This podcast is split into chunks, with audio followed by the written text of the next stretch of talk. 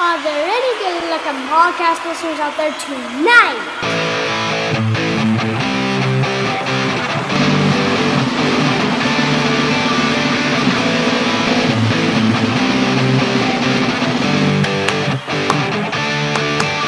Soccer dude rocking America. He doesn't know soccer, but he's gonna talk about Soccer Noob rocking America. Tactical analysis. Transfer news. unlikely. Hey, that's not what I wrote. I don't really care. We're going with it now. All right, Soccer Noob rocking America. Soccer Noob rocking America. Featuring person noob talking about soccer lots. Hello and welcome to episode 91 of Soccer Noob Rocket America, featuring Person Noob. I am Soccer Noob, reasonably new to learning about soccer just last couple of years. Joining me as always is my right hand co host and 10 year old daughter, Person Noob. Hi, sweetheart. So, what we're going to bring the good people is, amongst other things, 10 match mini previews from any and everywhere in the world. If it's a big tournament or sometimes even a not so big tournament, top flight leagues from any uh, you know country in the world. There's a game that's important where it's being played. There's a really good chance it's on our radar, and we explore some lower division American stuff as well. Per our name, we try our best to quote unquote rock America. Our week is going to run from Thursday to Friday here in mid June. But but before we jump in with match number one, I thought we'd do a little you know a little pre-chat. I think that's what they call it, or preamble in the uh, business, so to speak. And if there is one thing I have learned from interacting with people on Twitter and other places, is that they want to know all about and more about the life of Person Noob. They'd much rather hear from you, even sometimes than the soccer. So, what's going on? How's your life? Pretty good. That's cool. Was it perfect this week? No, No. What happened? I got COVID and I had to miss camp. Yeah, that was too bad. How how long were you supposed to be at camp? Um, four days. Now, so did you get to go? Uh, so you didn't get to go to camp at all, correct? Uh, I did get to go to camp for one day, but I left at like one in the morning. Yeah, that's right. After just a few hours, because what happened first? Oh, dad, no, no, my granddad got it, and then I think he passed it to my dad, and then my dad got it, and then I got it. Yeah, so before we even knew that you had it, or before maybe who knows, before you even had it, dad got it. So they had to pull you from camp, and then it turned out that mommy had it, and then it turned out that you have it. So this is the uh, this is the COVID episode, isn't it? Yeah. Is that going to make it more special than all the other episodes combined? Yeah, Yeah, maybe. maybe. well, you didn't get to go to camp, but we have had some fun this week, haven't we? Yeah. We've tried to make it up to you a little bit. We've let you get some, uh, you know, uh, you know, special things to eat. Take you out, you know, well, not out, out, but you know, pick up or have you know, drive through or have delivered things that you've wanted, and then uh, also we have a visitor here at the house, don't we? Noobstradamus. That's right. Uh, that's right. Noobstradamus. He's actually for real come uh, to stay with us for a little while on a uh, you know on a vacation. I think he's going to be here for a couple three weeks or something at the very least, and it's going to be awesome. So, what kind of things have we been doing with him? What's one of your favorite things to do, and one of his favorite things to do? Play games. Yeah, what kind of games? Board games. Yeah, tabletop board games. That's his specialty, and you love those too. So, uh, we played Life the other day, and then he brought some uh, games that he's gotten from uh, conventions and other places. What kind of game did you guys play? One kind of game or two kinds of game? I can't remember. Uh, we played two. Two. What was the first one? Um, the word on the street. Oh, that was the first one. Okay, I was thinking that was the second one because I joined you guys later on for that. And that's kind of a tug of war word game where it's like categories, but a little bit simpler, but a whole lot better. Where you're coming up with words, um, you know, that have different letters involved, and you pull the letters towards you across the street, and then the other person tries to answer their own questions with different letters in them, and you try to pull the letters all the way to you. And who won the first game between you two? I won it. You did. Okay. Did you guys play again and Mr. Dan won one? Mhm.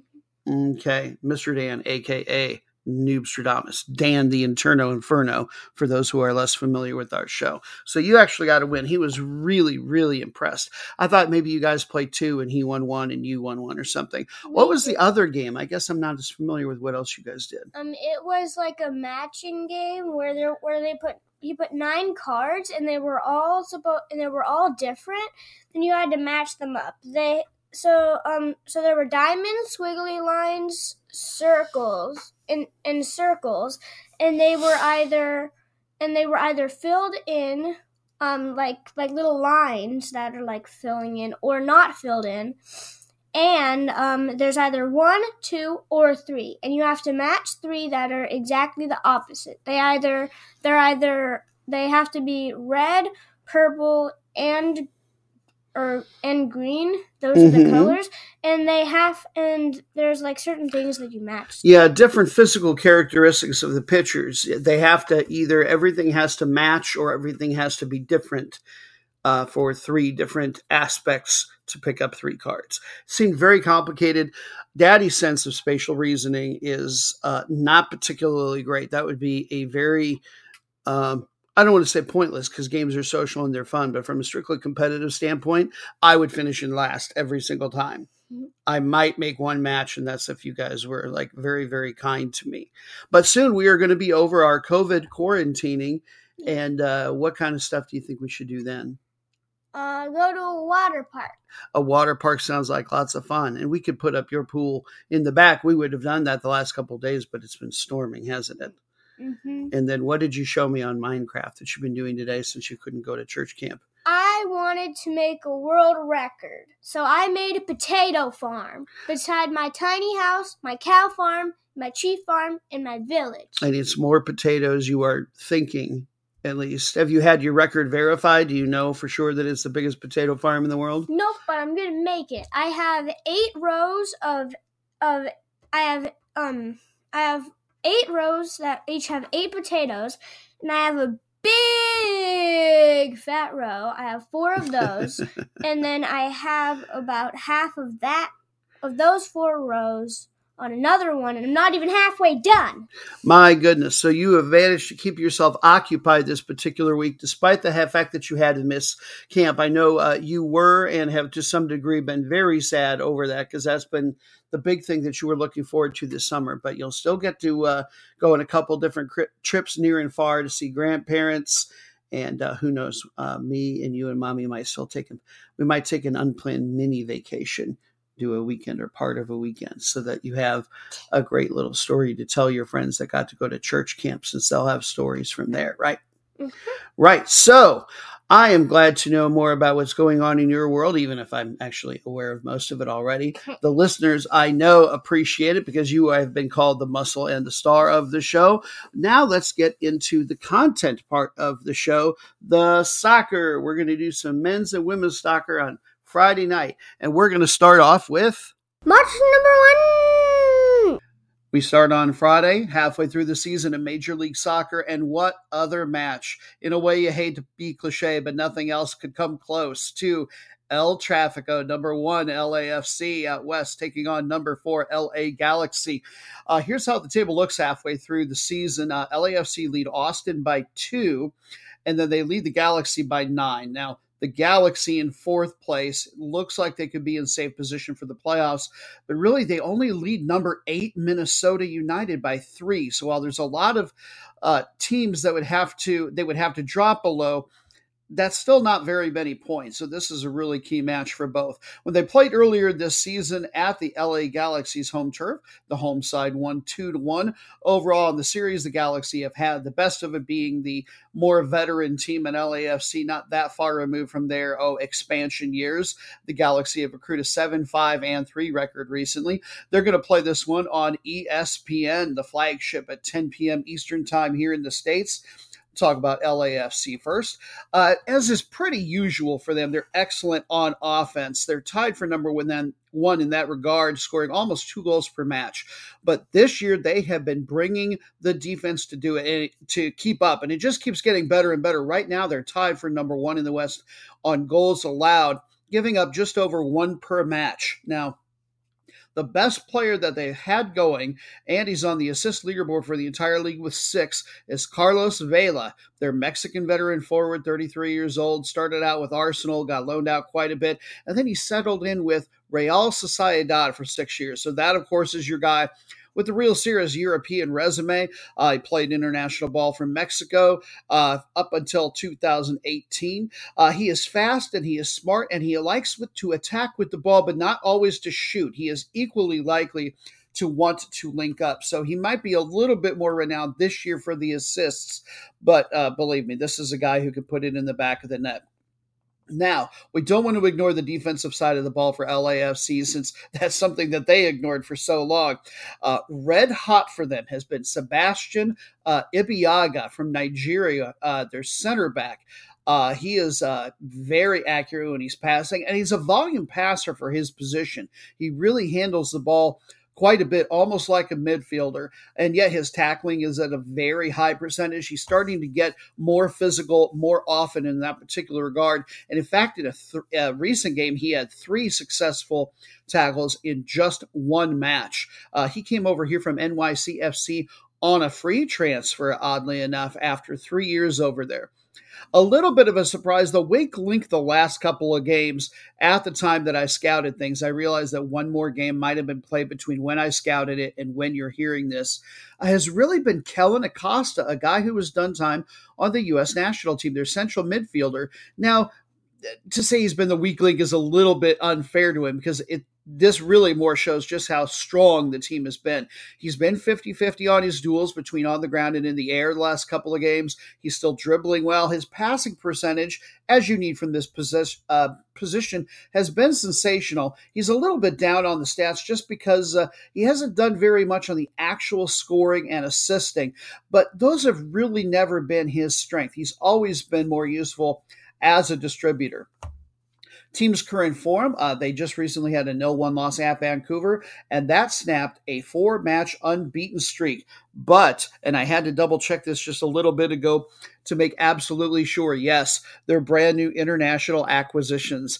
Gareth Bale and uh, Giorgio. Uh, uh, uh, yes, they are both eligible to uh, start or come off the bench for this particular game. A lot of things people think they may not start, but that we may see them in their uh, debuts. This juggernaut, if those pieces can fit in at all, they are just going to be unstoppable. Anything can happen in the playoffs, as we know, single elimination. But the regular season, they're already one of the two best in the entire country, I think, along with NYCFC. And those two pieces could easily put them over the top the Galaxy looking to see if they can spoil their party for those two guys in particular that we just mentioned. Uh, it probably won't be scoring a ton. Now, they get almost uh, one and a half a game. That's not terrible, but it's only uh, really average for the Western Conference. Uh, they are tied for number one on defense statistically. Overall, that's good for the number five goal differential. They pretty much are what they are at this point, and that's a team that's making it without super duper big stars. They're a little bit more of the budget team. Uh, their best player and on the league assist leaderboard, also with six, just like Carlos Vela, is Raheem Edwards, their Canadian midfielder, who uh, was with LAFC last year, I believe.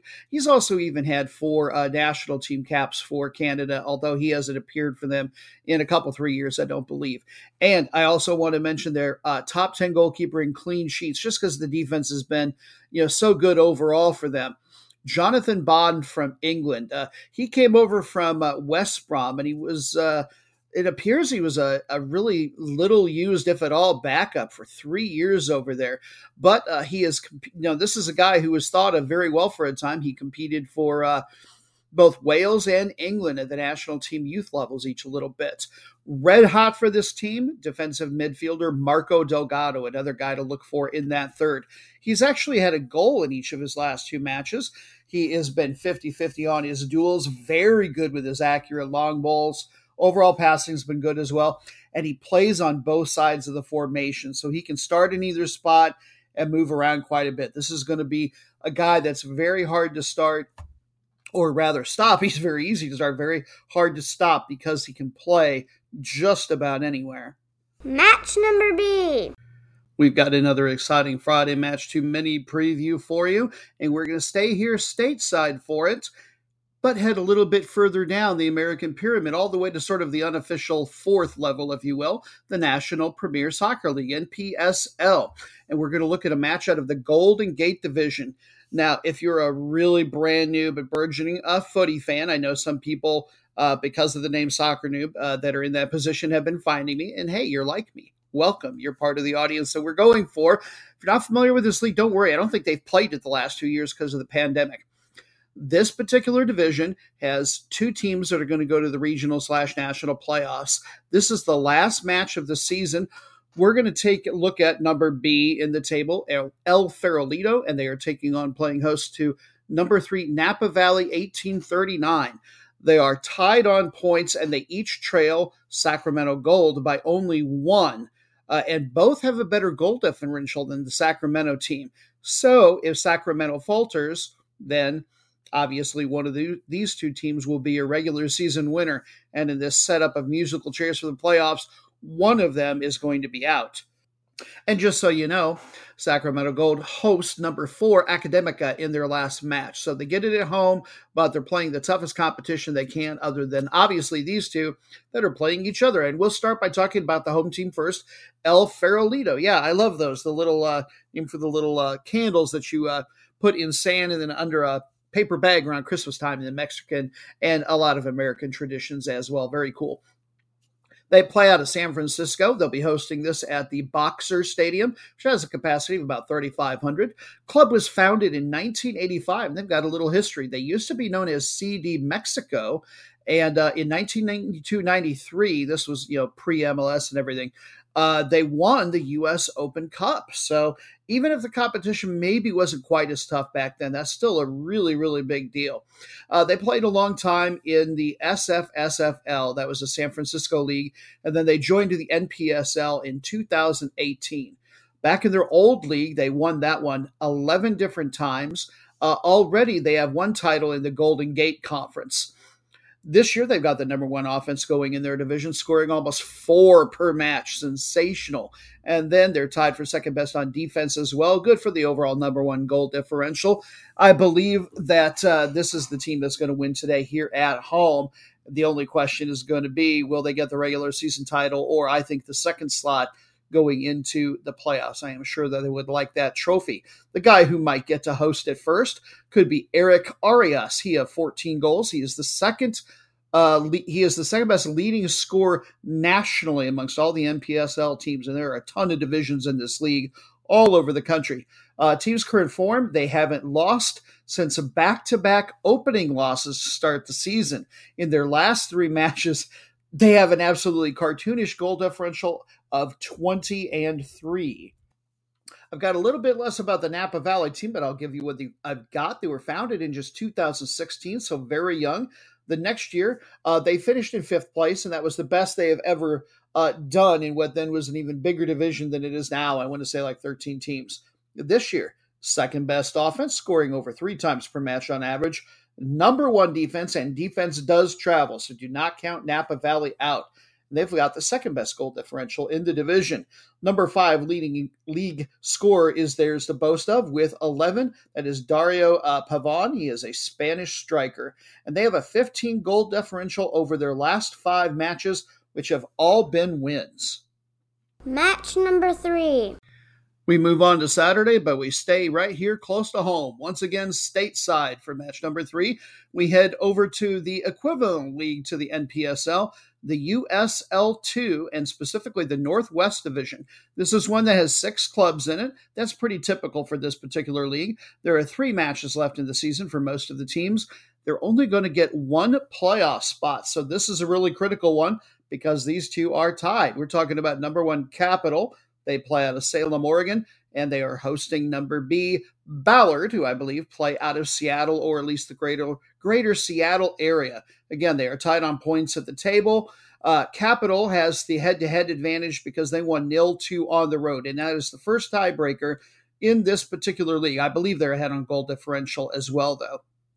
And that's all you're going to learn, at least from me this particular time because as regulars will know, this is when we take a break from mini previews proper to try to figure out how we're going to gamble on this.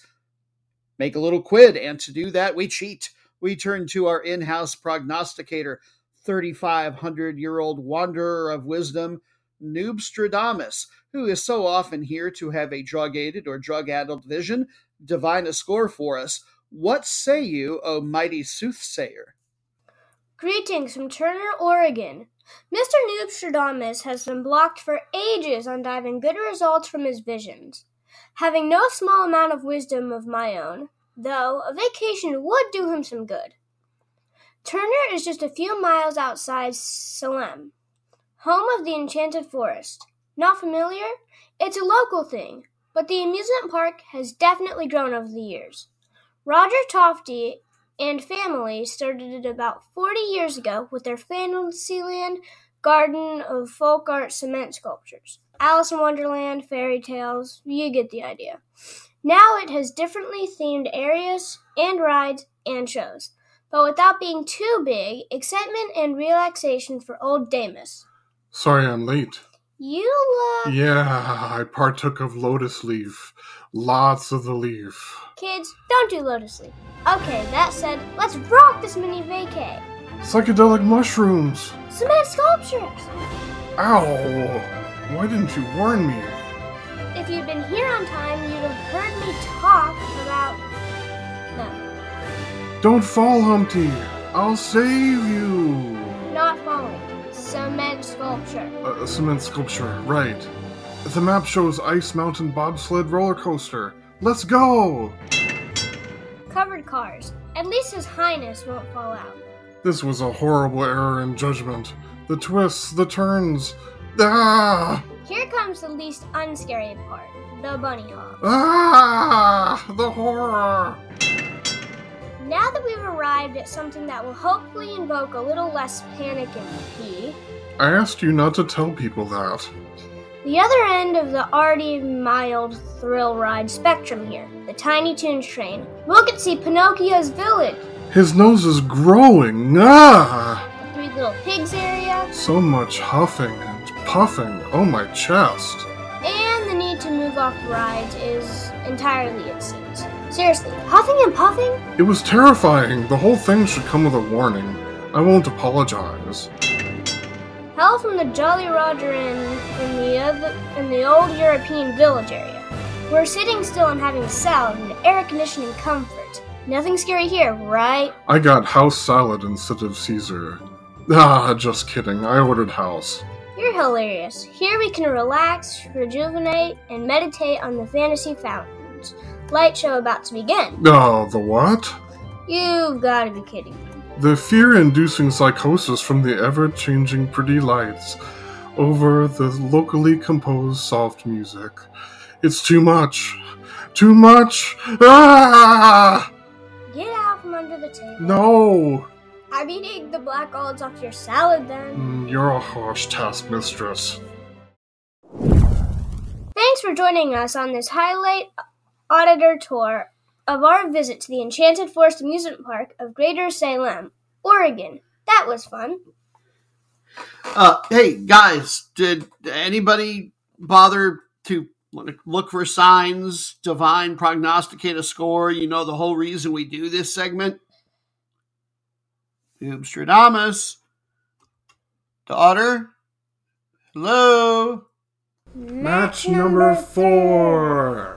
And now we'll take a jaunt north of the border for our next Saturday action. We're going to take a look at a match out of the Premier League in Canada, which, according to Kick Algorithms, at least, which is a site that I really like, uh, this is currently the number seven ranked league in all of CONCACAF.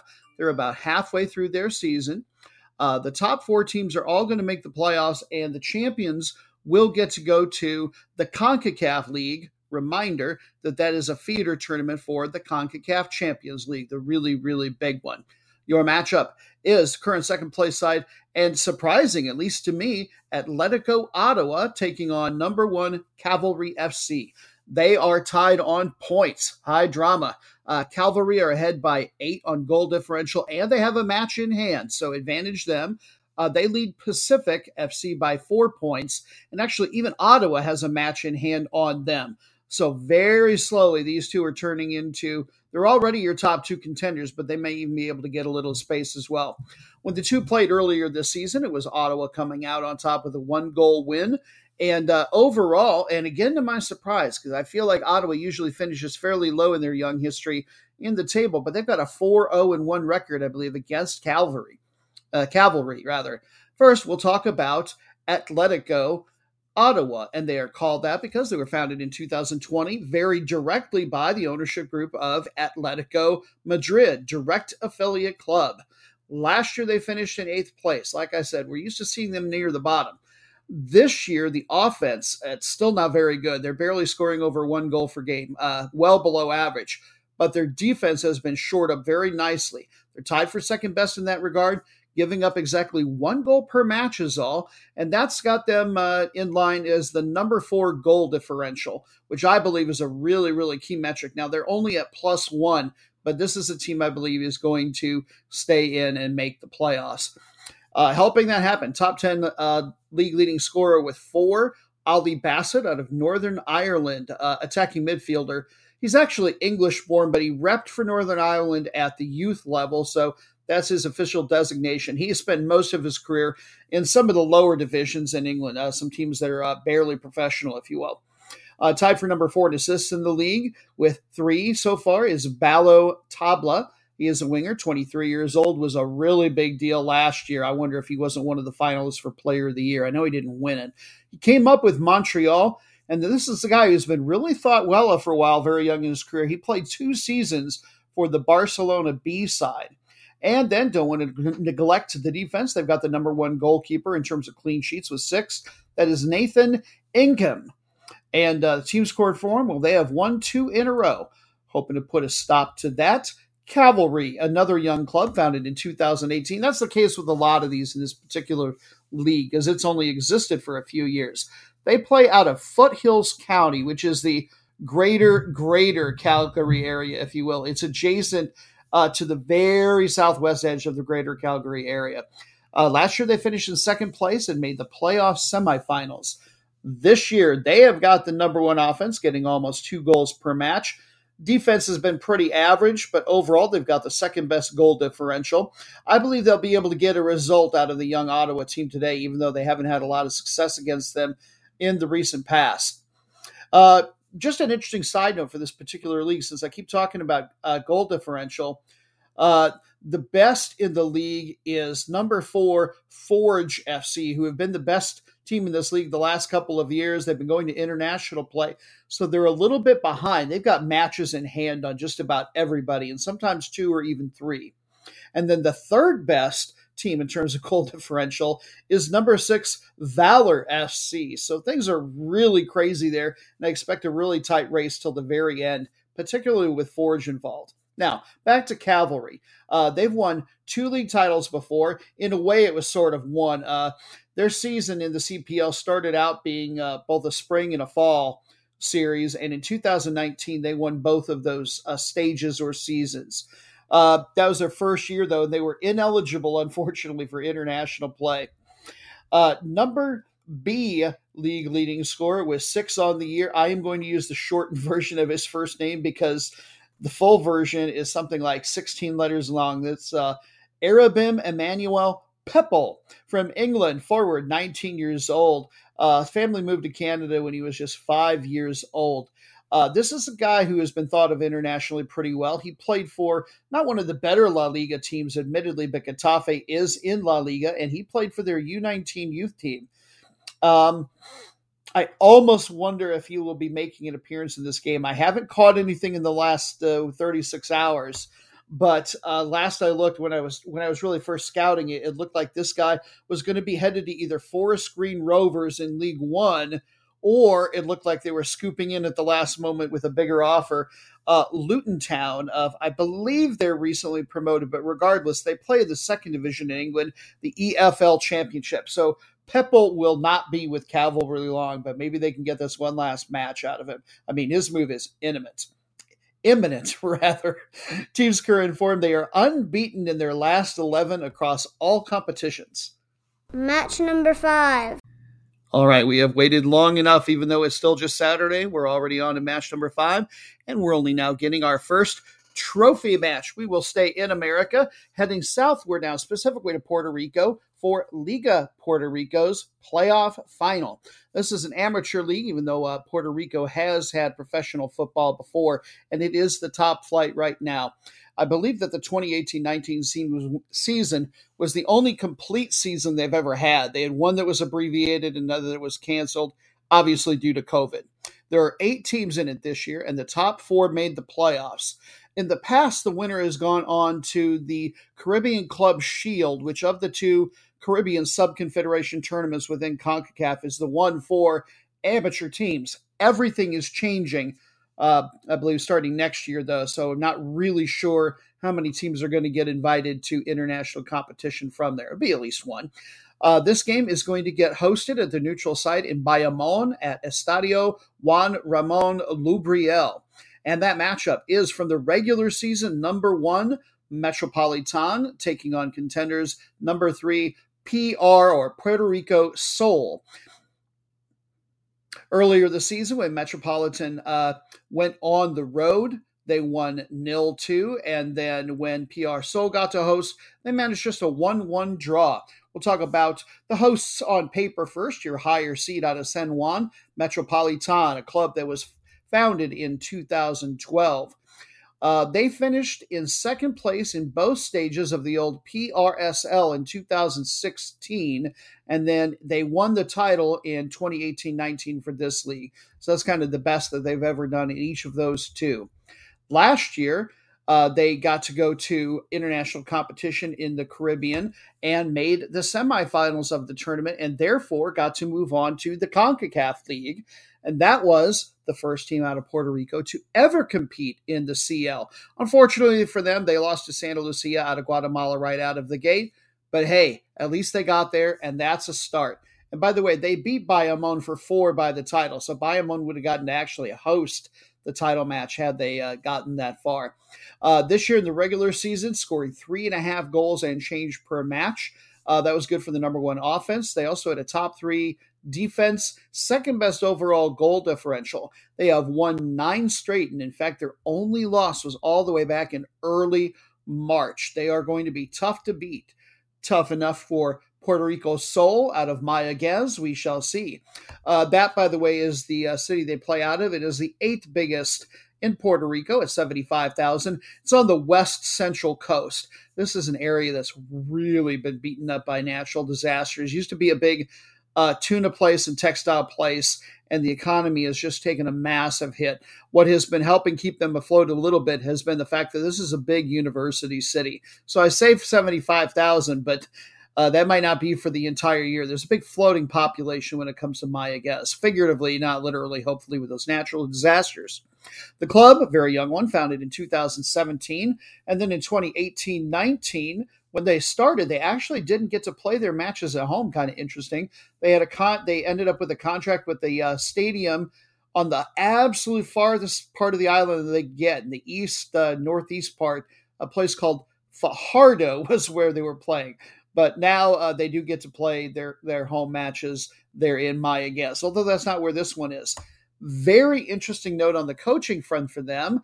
Shek Borkowski. Any MLS fans out there recognize him?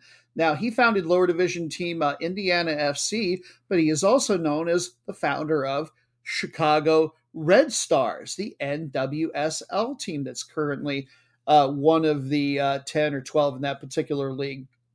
This year, uh, the defense or offense for them, rather, I should say, uh, has been good. If you just look at the number of goals, you know, a little bit over two per match, but that's actually below average for this league. They do have the second best defense, giving up just over one goal per match. They have the number four goal differential in the regular season. The team's form, they have won six straight. It is hard not to call Metropolitan your clear favorites, but when a team has won six in a row, you never want to discount them entirely.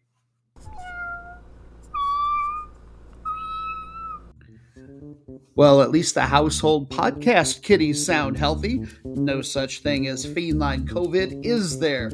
And they are still very demanding of a recap of last week's matches, and we shall give it to them. Friday, match number one last week was number six Angel City versus number two Portland Thorns out of the NWSL, and they played to a 1 1 draw. That dropped Portland to number three. A guy was said to look for for Portland. Yazmeen Ryan did, in fact, have an assist. Match number B from CONIFA Women's World Cup originally was going to be four teams. One dropped out a while ago. We didn't know why. Of the three we talked about, one didn't end up making it because of visa issues, and that was uh, Matabeleland out of Western Tanzania. And so we were just left with the Women's World Cup in CONIFA being Sapmi, representing the Sami people of very, very far northern Europe uh, against Tibet, and it was their FA. They were playing this in India, and it was Tibet's FA that hosted it. So the two of them played two matches, and to be perfectly honest, uh, Sapmi they very much were the better team. They won one to thirteen and nil nine over Tibet. But the point was that they got it played, and God bless them because this is a great organization giving all kinds of exposure to uh, stateless and underrepresented peoples and from very small countries that just aren't or aren't able to be a part of FIFA for of a reason. Uh, match number three from the NPSL, number one FC Columbus took on number B Muskegon Risers. And wow, what a shootout, but they played to a 4 4 draw, so no change in the table there. Sunday, match number four, Major League Soccer, right on the cusp of playoffness. Number six in the East New England took on number seven Cincinnati. They played to a 2 2 draw that was good enough to move up Cincinnati to number five at the time. And man, we said to look forward there. big star, Luciano Acosta, had an assist. Match number five, it was our first look this year at China's Super League fairly early in their season. Number one, Wuhan Three Towns, newly promoted and starting to not quite run away with the league, but uh, they are definitely the team to beat. They were playing uh, number B Shanghai Shenhua. The result was a 4 2 win for Wuhan Three Towns. Quite frankly, it wasn't even that close. Shanghai got their goals late. A player named Marcão had a hat trick. And uh, for Wuhan, uh, they uh, uh, also, Nicolae Stanciu had a goal. So their stars came out to play. That dropped Shanghai Shenhua all the way down to number four. Monday, match number six from CONCACAF's Women's Championship. The USA played host to Haiti. The Americans got a 3 0 win. Match number seven from Cameroon's Elite One. It was time for their playoff final. Number B, Coton Sport took on number one B, Edding. The B is standing for the groups that they came out of, but in any case, the traditional power of Coton Sport they were your champs. It went to 1 1 after regular and extra time, went to penalty kicks, and they won 3 2. Match number 8 was another trophy match from the Premier League of Jamaica, their playoff final between number 6, just barely squeaked in, Harbour View. They got to play host, at least on paper, to number B from the regular season, Dunbeholden. And even though Dunbeholden won the regular season matches, or went 1 0 1, I should say, it was Harbour View taking the title after a very average regular season. They won 1 1 and then 6 5 on penalty kicks. Congratulations to our title winners. And then, much earlier in the qualifying rounds of events, Tuesday, match number nine from UEFA's Champions League, leg one of the home and away two legged ties in the first qualifying round between Malmo from Sweden and Vikingur Reykjavik out of Iceland, of course. And Malmo hung on for a 3 2 win, match number 10 from South America's Champions League, the Copa Libertadores. Number six, Libertad, took on number 12, Atletico Paranaense out of Paraguay and Brazil, respectively, and they played two. A 1 1 draw here for the second leg. The first leg had gone uh, Paranaense's way, and so they advanced 2 to 3 on aggregate. Congratulations on them for advancing in the group stage. For Libertad, guy we said to look for, their veteran superstar Roque Santa Cruz had the goal uh, Paranaense kept things from going to extra time or penalty kicks by getting the uh, two-legged tie winning goal in the 90th minute. And now your bonus matches with explanations coming later. The route of the week was a Tuesday match from the USL's W League, the Deep South Division, with last place number six Peachtree MOBA playing host to number one South Georgia Tormenta FC, and it was Tormenta getting the road win nil two. The most meaningless match in the world on Wednesday from United Women's Soccer, another one of the women's lower divisions, Penn New York Division, and that was number three Rochester Lancers taking on number four Berlin. It was no real surprise here that Rochester won in a rout. There was already a big gap between them. They won 5 0. That actually moved them up into second place in the division. They only get one playoff spot out of this division. They are tied with Buffalo, I believe, the top team on points and are just behind by three or four on goal differential. Not so meaningless now, are they? And now your match, and finally your match of disappointed was another Wednesday match from Japan's J1 League, the top flight, where the bottom two played each other. Last place number 18 Vissel Kobe played host to number 17 Shimizu S Pulse. Kobe came out on top two to one, so they switched places and still remain collectively just as disappointing as they were before. That concludes your recap of last week's matches. Now let's get back into tracking the upcoming week's matches with match number six. This is probably the farthest we've gotten in an episode without racking up some serious frequent flyer miles, but now we do head across a pond and we're headed to Africa, specifically Cape Verde, for their football championship final. If you're not overly familiar with this country, it is not a part of mainland Africa. Uh, they're about 500 kilometers uh, off the coast of Africa. They're in the same uh, island macro region, basically, as the Canary Islands, where they have some uh, Spanish teams. And those are some of the most isolated teams geographically that play in Europe. So while this is a lot closer to Africa, it's still quite a ways out there, a really unique area. Uh, the league has not been held, obviously, once again, due to COVID, since 2019. They are unranked in Africa amongst all league associations. Most league associations rank all their teams. Africa does not. They only rank about the top 32, 33, something like that out of their 40 uh, some for some reason. This is a team that just hasn't had a lot of international play, to be honest. So it'd be tough to know where to rank them. In the regular season for this league, the clubs were all divided up into three groups of four, and they just played a double round robin, so six matches each. The winners of each of the groups, plus the best number B finisher, all got to go to the playoffs. And this playoff final is going to be held in Estadio Municipal Arsenio Ramos in Boa Vista. Your matchup from Group C, your winners, Academica do Mindelo, taking on number one from Group B, Palmeira. And yes, if you're catching a uh, some Portuguese sounding stuff here, that is of course not a coincidence. This was a Portuguese colony. We'll talk about Mindelo first. They play off of the island of São Vicente, which is one of the northern islands, part of the uh, Barlavento group of islands in the overall uh, archipelago. Uh, Mindelo is on the northern part of that island, has about 70,000 people, and uh, they've had some uh, economic trouble in recent years, but they are still considered the cultural capital of the country. They're working very hard to uh, build it up again in that regard. And they are affiliated with a Portuguese Division II team, by the way, Academica de Coimbra. So if you're a big Portuguese football fan, perhaps Mindelo is even already known to you. Uh, this team has won four league titles. They haven't won a national one since 1989. They have won 10 regional titles. Regional leagues for this country have been a lot bigger over the years than national, to be honest. Uh, their rival, CS Mindelense, uh, from right there, has won a bunch of national titles in the last decade. So Mindelo are really looking for their turn at long last. Uh, they won their particular group by two over Botafogo. They went three, two, and one. They the number one offense by a lot in this their particular group, scoring over two goals per match. They were tied for worst on defense. Uh, I think everybody was fairly close together in that regard, though, if memory serves. And uh, as far as their current form, well, they haven't lost since their second match of the season. And now, uh, drop the S if you're a fan of the of the uh, Brazilian team. This is not Palmeiras, Palmeira that play off the uh, in the city or village of Santa Maria on Sal or Salt Island. Uh, if this is familiar to you, perhaps you've even vacationed there or considered it. It's one of the three islands in the eastern part of the whole uh, archipelago. Uh, it's where it's real famous for being touristy and having all the white sandy beaches. There are three islands over there that have them, and in fact, this area is easily the leader in tourism. They've got almost half the uh, hotel rooms of the country are right there in Santa Maria. Uh, that town is on the southern part of the island, and it's got maybe seven thousand people. Is all as far as a permanent population. I'm not sure what this means, but I did read that they are semi-affiliated with Sporting Lisbon, one of the big three, of course, over in Portugal's top flight.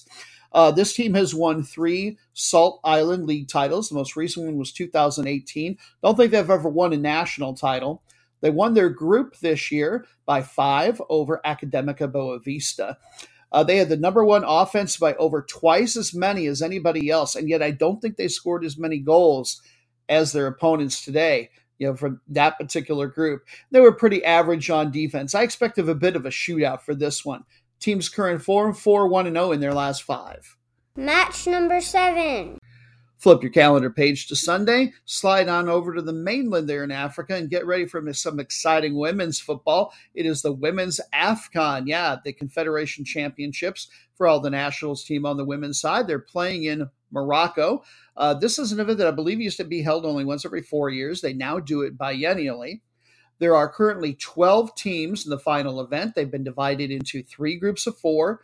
They play just a single round robin, so three matches each.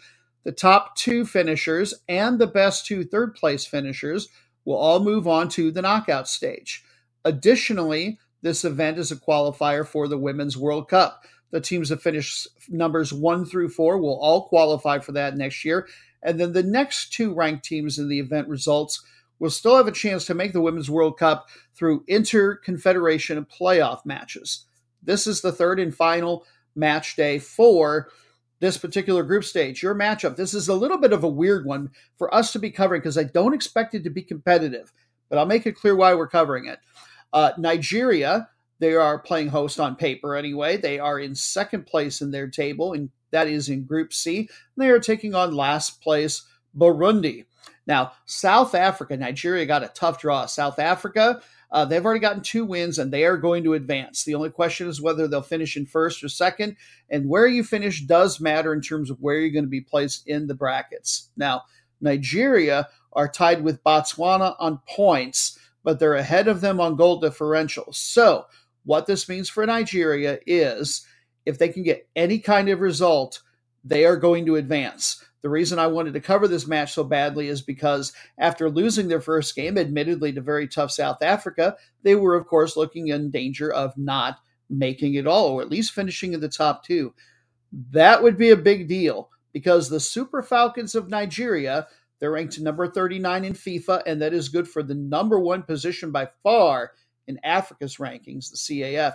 They are your three time event champions. They have won it 11 total times, and I think they have only held this event 13 times ever. So to say they're the dominant force is even still in undefeated. There is Nigeria, a monstrous gap, and then there is everybody else when it comes to women's uh, national team football down there. So just the idea that they wouldn't win this group or finish in the top two was absolutely insane to me. Uh, worst they've ever done, in fact, was uh, fourth place in the entire event. Now, they have not been able to translate that, nor have any other African teams, into World Cup success. In 1999, they made the quarterfinals. They're the only African team that's ever even been that far. 2019, obviously their most recent appearance, they did make the round of 16. Got an American connection on the coaching side. University of Pittsburgh head coach Randy Waldrum is also the head coach of this team. Pretty interesting connection there. Uh, 2022 here in the group stage.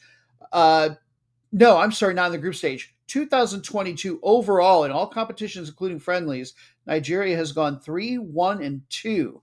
Surprised to see the two in there, to be perfectly honest.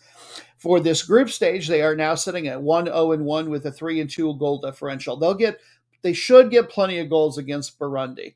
The big issue was, again, that loss to South Africa where they lost 1 2. They beat Botswana, by the way, uh, 2 uh, 0. We have some player USA connections as well. Uh, from the U.S., Michelle Alozie plays forward for them. She's California born and plays for the Houston Dash, although I, I gather she's a deep reserve. I think she's only made uh, like four appearances in season and a half, maybe. But she's got three national team caps already here, where she's clearly got some family lineage. We've also got another forward in Ifeoma Onumonu, another California born gal, she plays for Gotham FC. She actually repped for the U.S. women's national team at the youth level and then obviously made a switch. And then she's made just a handful of appearances starting last year for the Nigerian women's national team. And then they've also got a goalie in the NPSL and a college player who plays defense for them.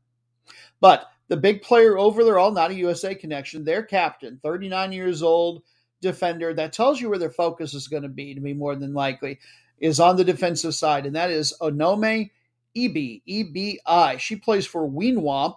It always looks it looks like Guingamp, but I'm pretty sure it's Weenwamp over in France. Very strange name to me. One source I said that that's where she plays.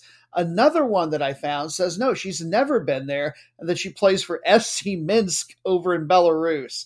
So I don't know which it is.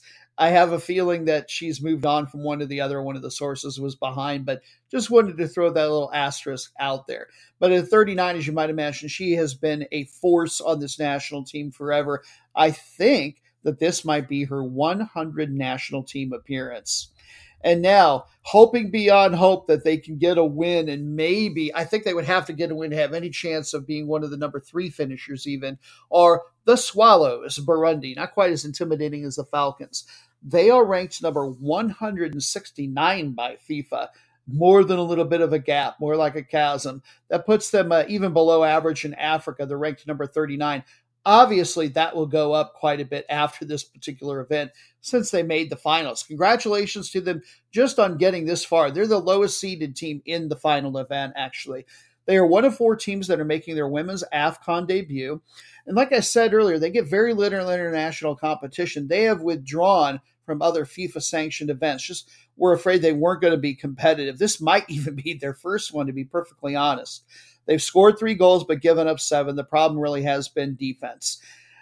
If there weren't so many players that were looking like they were right in this range, I wouldn't believe it. But my primary source has this team dotted with teenagers. And I don't mean 18 and 19 year olds, I mean 15 and 16 years old. They've got a forward named Gloris Gakaiza who is 14 years old. I believe that you can catch these games uh, thank you to one of the guys from uh, Brian and me. I wanted to say it was Thomas Costello on their fabulous podcast and one that was gracious enough to host us a couple of weeks ago. So that a streaming service called Fanatiz, F A N A T I Z, uh, was going to be covering uh, some or all of the uh, games from this particular event. I can't wait to find to watch and see if this is literally women against girls when these two uh, happen to be facing off. The goalie is 30 years old from everything I've seen, and no one else on the roster is even over 25. Uh, their 2022 form, they are 5 0 and 4. So while I don't think they compete in this particular match, they have really been an African women's team on the rise. Match number eight. No rest for the weary, even after a busy weekend like that. We have action on Monday from the Women's Championship of CONCACAF, where all the matches are being played in the greater Monterrey, Mexico area. Uh, two groups of four, that's how many teams we have left and how they are divided. The top two from each of the groups will make the knockout stage. By the way, this is also a Women's World Cup qualifier, just like the African version. Uh, the, so the top two from each of the groups will also qualify to the Women's World Cup knockout stage, and the number threes will go on to intercontinental inter Confederation playoff matches. I always get confused whether it's Continental Confederation. Uh, there's also some Olympic qualifying stuff on the line, but we'll talk about that another time.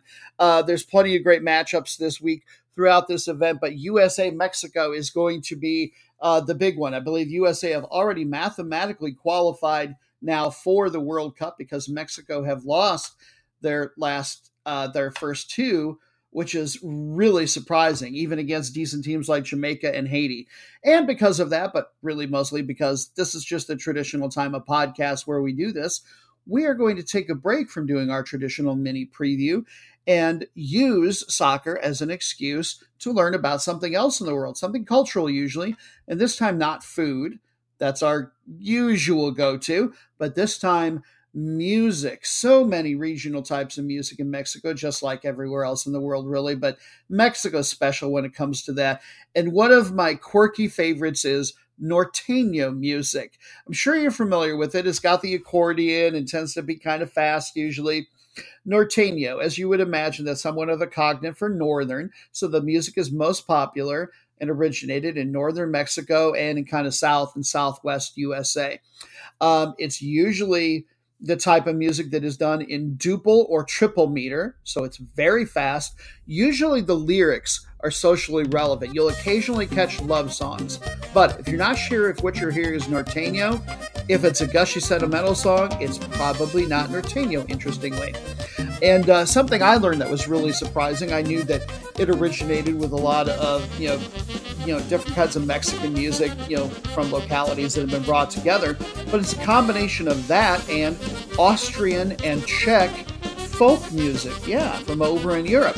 The reason for that is that the Austrian Emperor Maximilian I was the one who really brought European music over to the New World, uh, specifically Mexico, in uh, the mid 1800s. Now, when his empire was defeated, the soldiers all scattered, and a lot of them fled northward for the most part, and they took their musical traditions with them. So Norteño kind of uh, got its start and started spreading by uh, combining local Mexican stuff with polkas and waltzes from over in Central and Eastern Europe, and then sounds like military brass bands, for example. That's where Norteño comes from. Your traditional instruments are very specific, at least the old school Norteño. It's an accordion and an instrument called bajo sexto, which is a 12 string guitar. Uh, those are the only two primary instruments. Uh, the uh, bajo sexto is used as a bass instrument if you're uh, if you're ever seeing players that are more modern, you're more likely to see something that looks like a guitar. It's still called a bajo sexto, but it's not as low. You're seeing videos or just listening to old school norteño music, that really low stringed instrument. It's the bajo sexto, but it's more shaped and held like a cello. Now, Norteño has a number of different subtypes, and one of the ones that I found is my favorite is the kind they dance to, like on boxes or wooden platforms. That's often called huapango.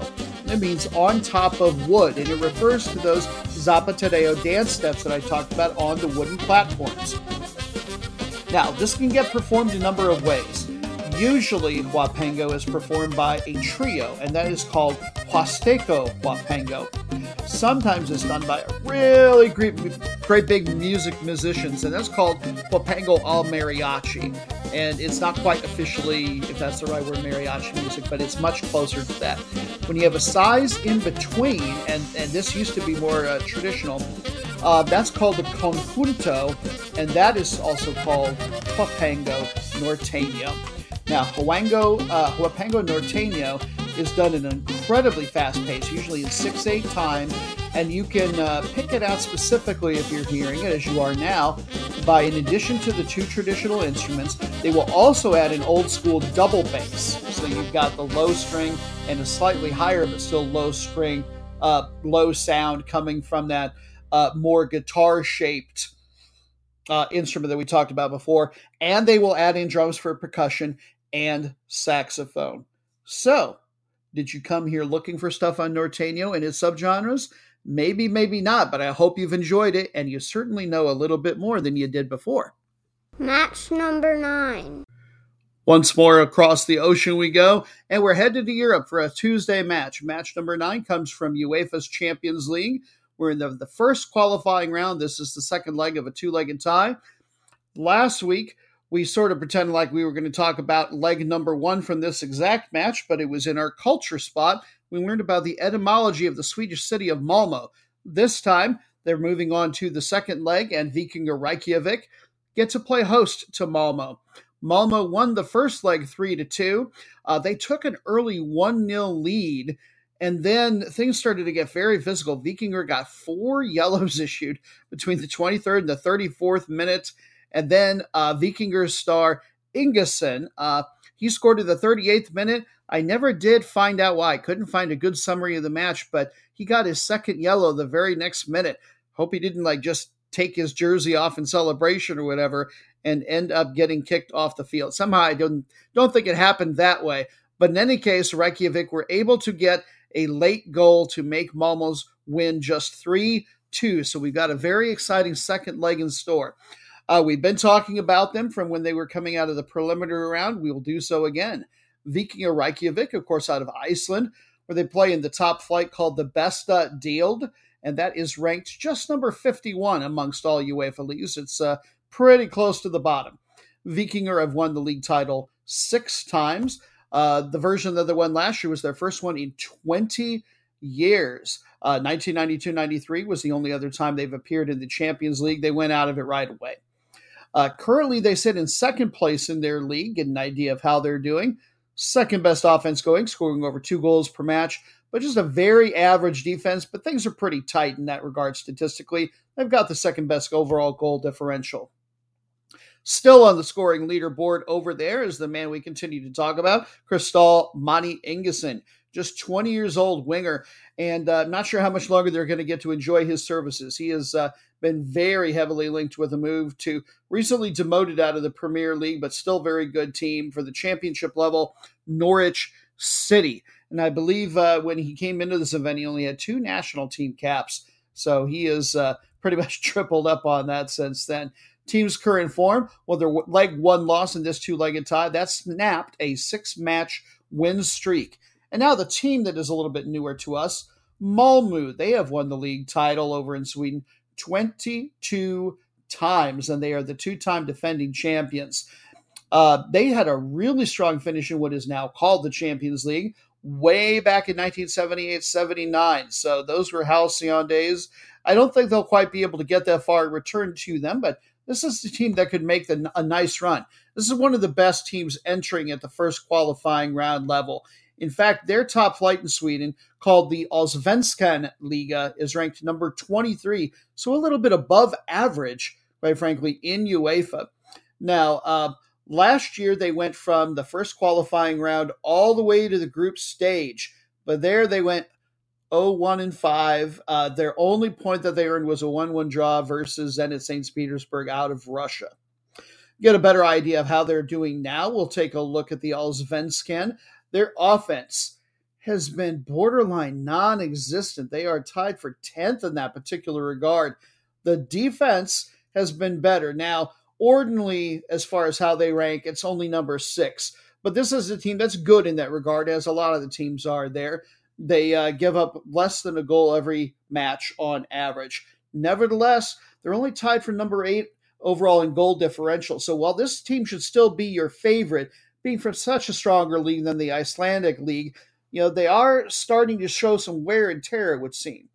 Uh, the best player they have going on their team, in my opinion, is their Danish central midfielder, Anders Christensen. He's got a goal and two assists on the year, not bad, but he's very good at tackling and he creates lots of chances. Now, the team is not converting those into assists yet, but I would like to think with time that a team with this kind of experience will get there.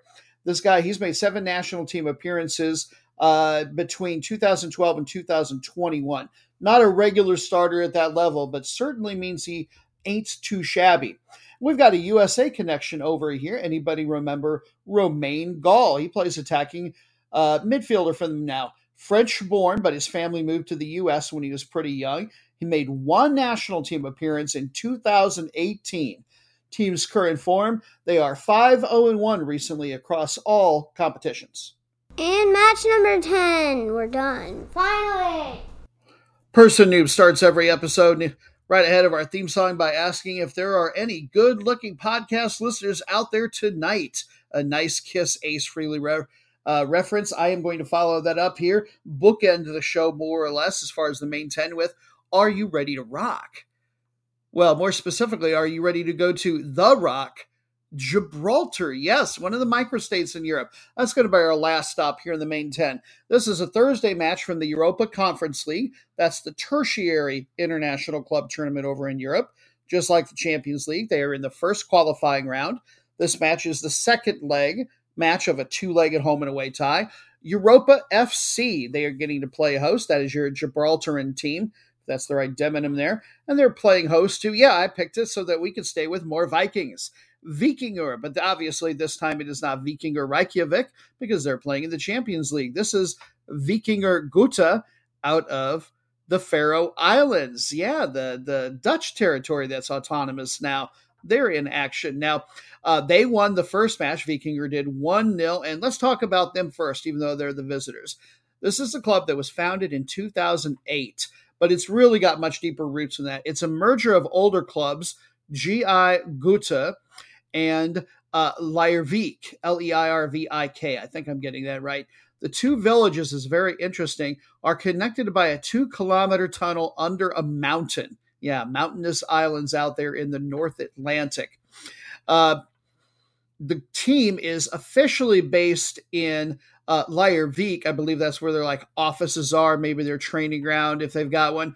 but their main ground where they play, I know, is in the village of Gøta. So the two really do share this. Between the two villages, it's only got a population of about 1,600. This is one of the, uh, th- this team is, I think, from the smallest single area remaining of any in international competition in Europe.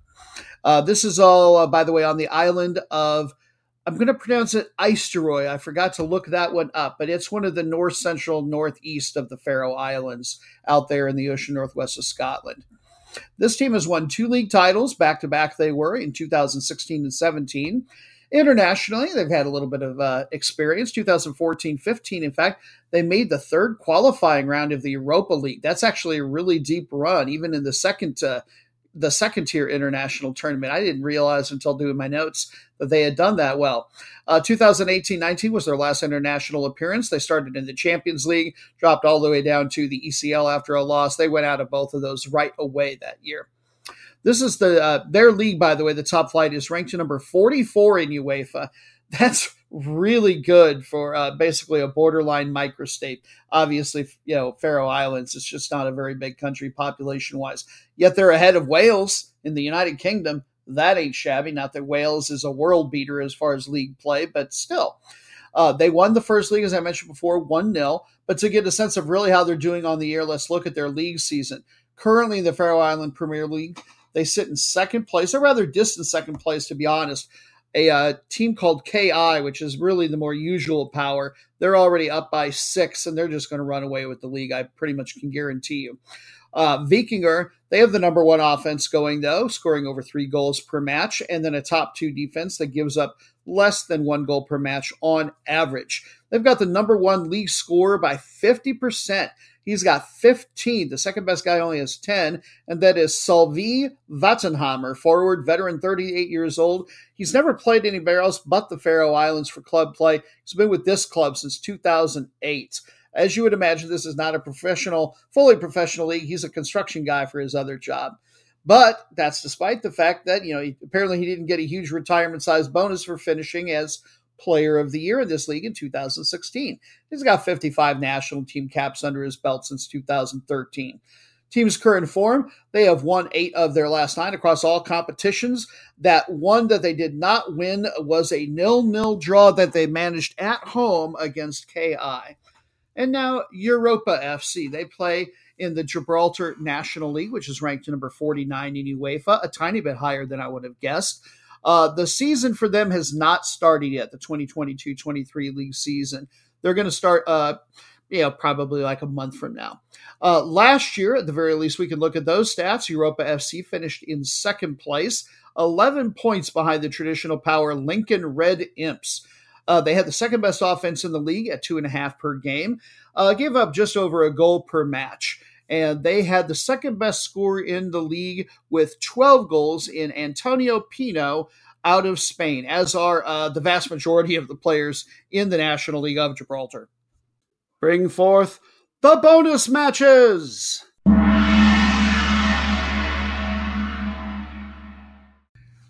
Thank you very much to everybody who votes week in and week out in our polls to help us determine what matches are going to be in the show for the bonus slots. You can participate by voting at uh, Twitter. Soccer Noob USA is my handle. I usually try to get those polls out roughly on Tuesday. You vote, matches get decided upon, dreamy content gets made. The first piece of that dreamy content is a first versus last place matchup we call the route, route, route, route of, of, of, of the week, week, week, week and you have voted from a Friday for a Friday match from one of the lower divisions. We're back to the USL 2 here in America. This time we're going to go to the Great Lakes division, another division that's got six clubs. They're playing 14 matches, so just a little bit over a double round robin. A little, little bit weird up there in the Great Lakes. Uh, each of the clubs has uh, three to four matches left, and three of the six teams are going to make the playoffs. I'm gathering this is a very strong division.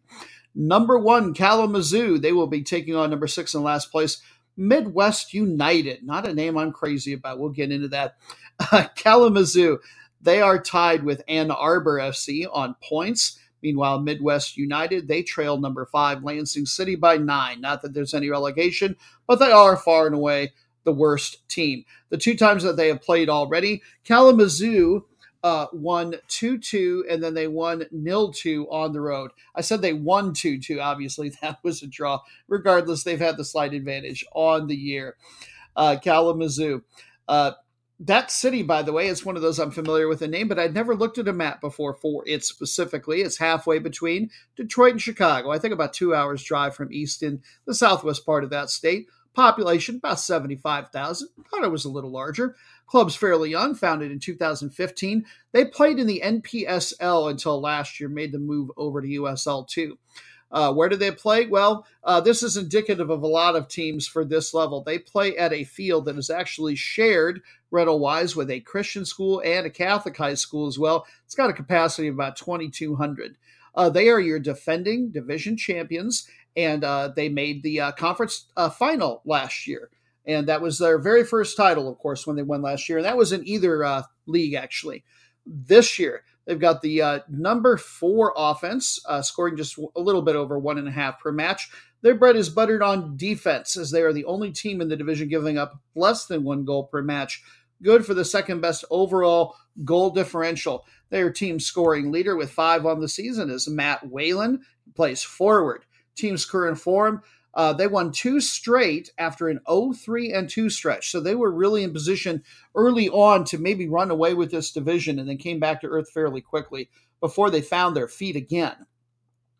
And now Midwest United, a name that I just really, really hate because you look at that and you're like, until you look it up, you have no idea where they actually play out of. And I think that's pretty egotistical and grandiose, quite frankly, to just say, yeah, we decided that we don't just represent our area, but the entirety of the Midwest United States, even though we are a Division Four team.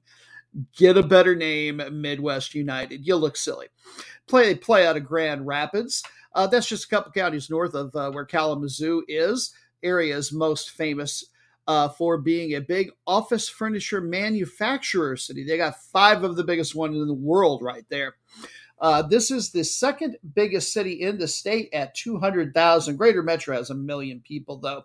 Uh, they actually were Grand Rapids FC from 2014 to 21. So the Midwest United thing is fairly new, but the club dissolved and then a different bunch got it back together, reformed it, needed to give it a new name apparently hopefully they'll go through a rebrand pretty quickly to be perfectly honest.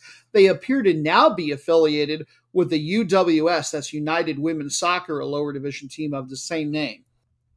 Last year they finished in fourth place in the division. That was their first year in usl2 before that they were in the npsl and they won their division one time in 2016 in that league. This year, they've got the worst offense going. They're the only team in the division that's not even managing a goal per uh, match. Woof. Uh, they've got the fifth best defense, so just a little bit below average. Well, no, they're worse than average, and giving almost giving up almost two and a half, and that's uh, good for the overall worst goal differential in the league. I believe they've only got two players who have even managed to score multiple goals on the year. That'd be Mason Sills and Theodore uh, May. Team's current form, they have lost three straight, but the match that they got a result in right before that was started was their 2 2 draw at Kalamazoo. So who knows? Maybe this is a team that they can score off of once again. We shall find out. Could you be the most meaningless match in the world? Yes, you could. You're so boring. What other show would dream to sing about and celebrate two teams from smack dab in the middle of their table, equally equidistant from the glory of international births and the woefulness that is the relegation or drop zone? Well, that'd be us, you know, the show you're listening to. Otherwise, I wouldn't be talking about it.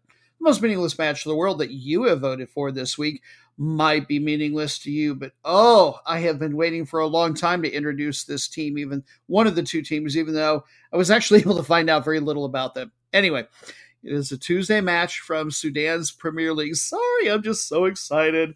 They're about two thirds of the way through the season there. This is the number eight ranked league in all of Africa, by the way, and it's a big league. They've got 16 clubs. On the front end, two teams will get to go to the Asian Champions League or African Champions League, sorry. One will go to the secondary tournament, the Confederation Cup. On the other end of things, two teams will be relegated. One will fight for their lives at the end of the year in a relegation playoff match. Two teams that will not have to worry about either end of that spectrum. Visiting number six, they were a little bit lower when I scouted the game a few days ago. Hilal El Fasher taking on number eight, Wad Nubawi. N U B A W I. Noob Awi. Yes, I'm going to be just that cheesy. It's got noob in the name. I've been waiting for it. There's two or three clubs in the world that I think could fill or sort of fill this gap in my life. And this is one of those. So this is officially a team noob favorite, Wad Noobawi. Now, all right, that's said. Uh, El Fasher won earlier this season when they played three to one. Uh, give you an idea of how far out of things they are from both ends of the table. Uh, El Fasher trailed number three Al Hilal Port Sudan by 12. And then Wad Nubawi, they lead number 13 Al Amal Atbara by six.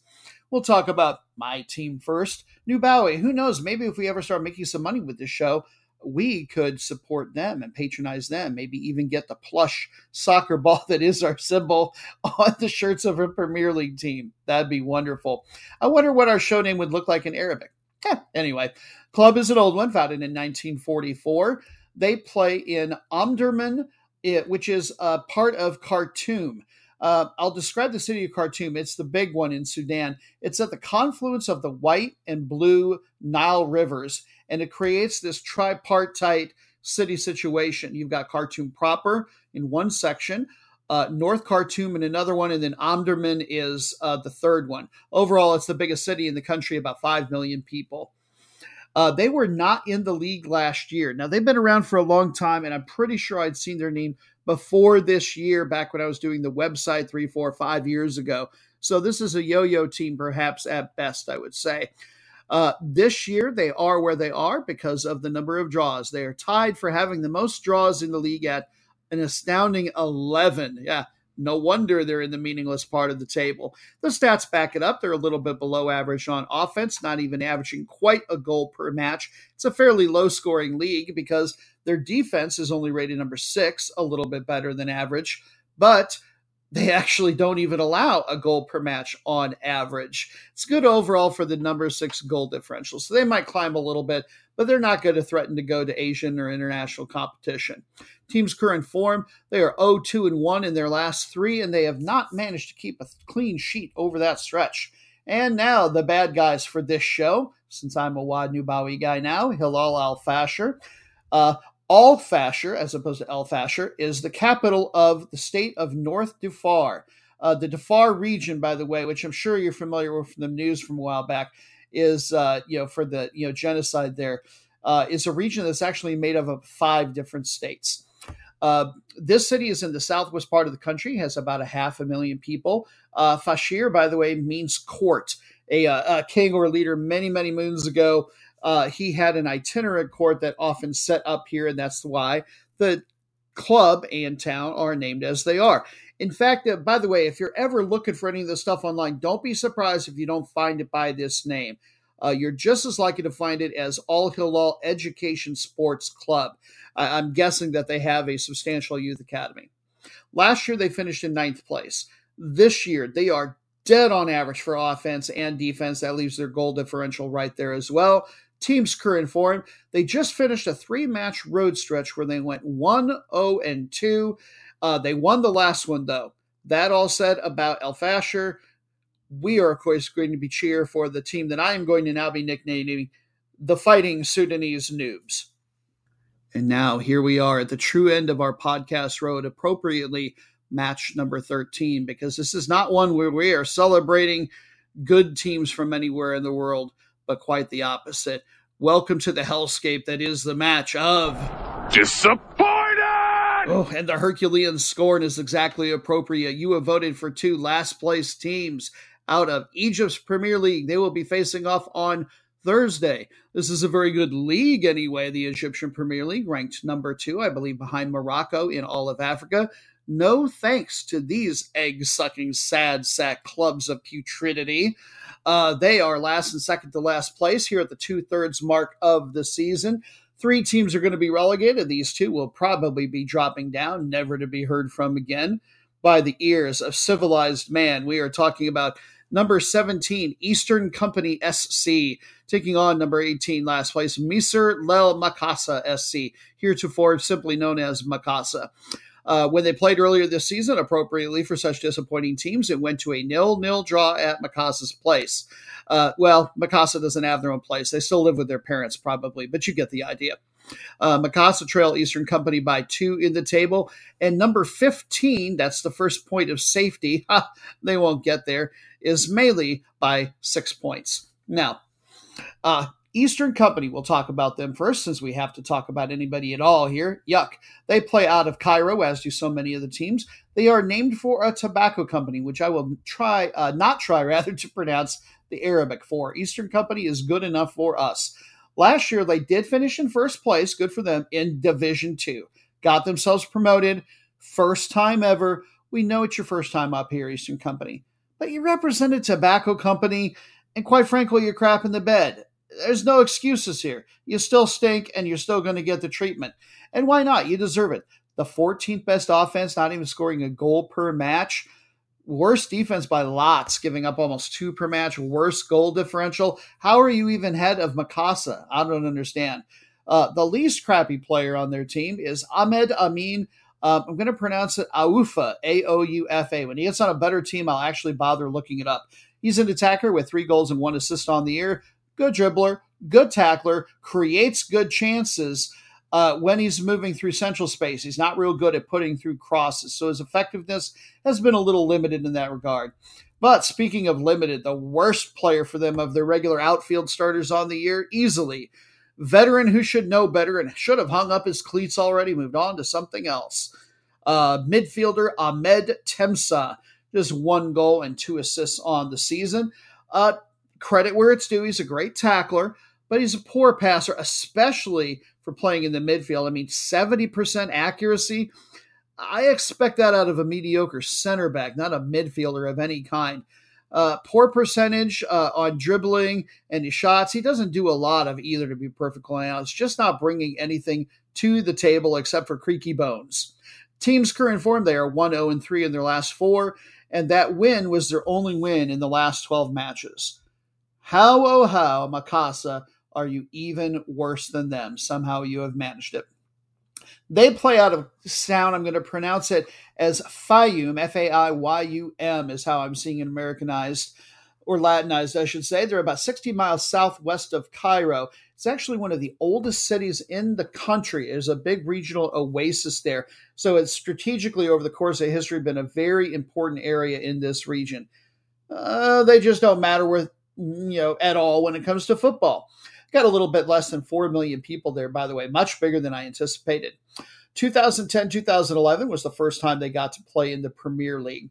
2016 17, not that far back, they actually finished up as runners up in the league. Were they cheating? Because they certainly haven't been able to come close to replicating that. Uh, they did get to go to the Champions League, therefore, and lost in the preliminary round. Uh, 2016, they also managed to get to the Confederation Cup, that secondary tournament I mentioned earlier, and they survived three rounds to get to the playoff round. That's almost the event proper. They almost mattered a little bit, but still disappointing. Last year, they finished in 13th place.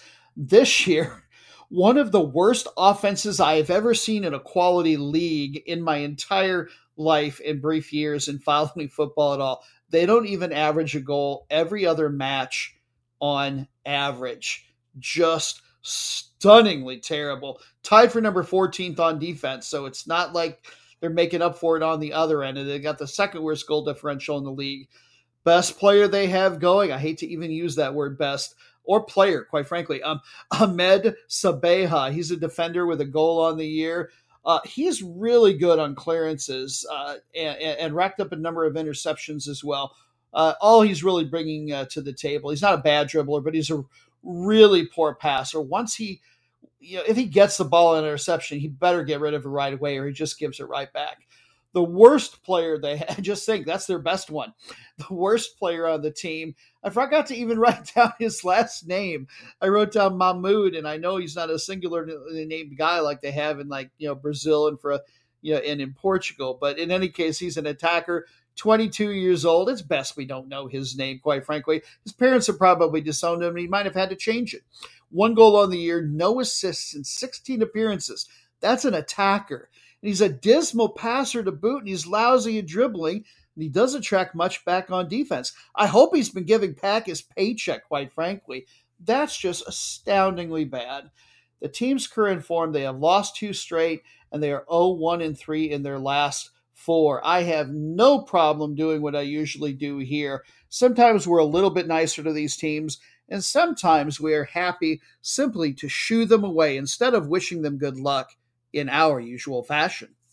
It was bad. It was awful. It was terrible. Get him away. Hey, boo! Boo!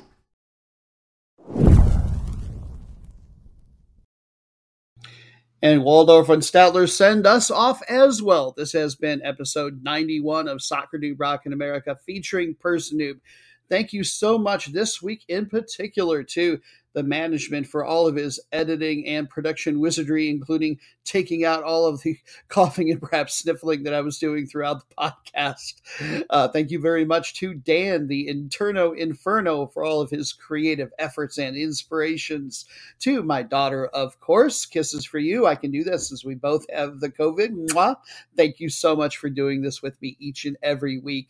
I hope it continues to be super fun for you. I think it does. It's a great way for us to spend time together. And for you, we love spending time with you. There's a lot of soccer podcasts out there. Uh, we're a very strange but hopefully delightful one. Thank you for discovering us. Thank you for listening. We hope you'll pass this on to your footy minded friends. Don't forget that you can chat with us on Twitter at Soccer Noob USA. We are all positive all the time. We're happy to take your opinions on anything soccer related, you know, constructive criticism or praise for the show. But just know that when you talk to us on Twitter that while we have our opinions on things, we do not have negative hot takes. You'll find it a really positive uh, way. It's a very positive account and a great way to uh, chat with somebody about soccer. That's what we pride ourselves on. So, again, thank you. And until we can do it again in a few days, have yourselves a great footy week. Take care.